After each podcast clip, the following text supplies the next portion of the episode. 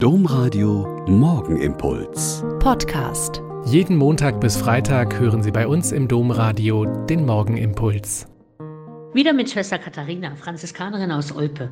Ich wünsche Ihnen einen gesegneten Ostertag und bete mit Ihnen jetzt den Morgenimpuls. Einer der zauberhaften Ostergeschichten im Neuen Testament ist die um Maria Magdalena. Sie geht also von Kummer und Liebe getrieben am frühen Ostermorgen zum Grab macht sich Gedanken, wie sie den Stein wegbekommen soll, der das Grab verschließt und ist dann völlig verwirrt, weil der Stein weggerollt ist. Sie rennt zu Petrus und Johannes. Die lassen sie einfach stehen und rennen selbst zum Grab.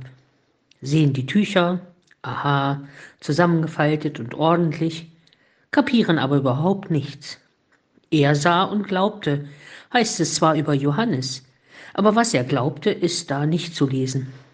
Dann gehen sie verwundert nach Hause und lassen Maria widerstehen. Und was macht Maria? Sie steht am Grab und weint, aus Trauer über den schrecklichen Tod Jesu, aus Kummer über all das Schreckliche der letzten Tage, aus Liebe zu ihrem Rabuni. Und sie beugt sich ins Grab und sieht die Engel. Und einer fragt sie, warum sie denn weint. Und sie sagt, man hat meinen Herrn weggenommen und wir wissen nicht, wohin man ihn gelegt hat. Und dann sieht sie Jesus. Sie ist aber vor Trauer so blind, dass sie ihn nicht erkennt und denkt, es ist der Gärtner. Und auch Jesus fragt sie zart fühlend, wen suchst du? Warum weinst du? Und sie, sie erklärt ihm ihre Sehnsucht. Und dann ruft Jesus sie beim Namen. Maria, da gehen ihr die verheulten Augen auf und sie erkennt ihren Rabuni. Und Jesus gibt ihr, der Frau, den Auftrag, zu den Jüngern zu gehen und alles zu berichten und über ihn Zeugnis zu geben.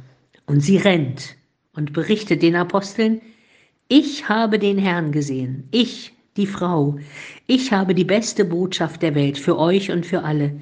Der Tod ist nicht das Ende, nicht das Letzte, nicht der Schrecken ein Leben lang.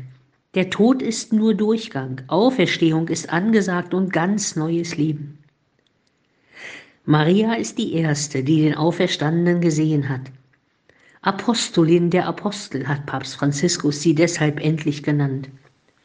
Vielleicht können nur Menschen in tiefer Trauer, mit verweinten Augen wegen eines Verlustes, in Verzweiflung wegen der Situation, in der man im Moment leben muss und mit sehnsuchtsvoller Liebe zu den Menschen, zu denen man im Moment nicht gehen kann, den Auferstandenen sehen, ihn erkennen und dann davon erzählen. Der Morgenimpuls mit Schwester Katharina, Franziskanerin aus Olpe, jeden Montag bis Freitag um kurz nach sechs im Domradio. Weitere Infos auch zu anderen Podcasts auf domradio.de.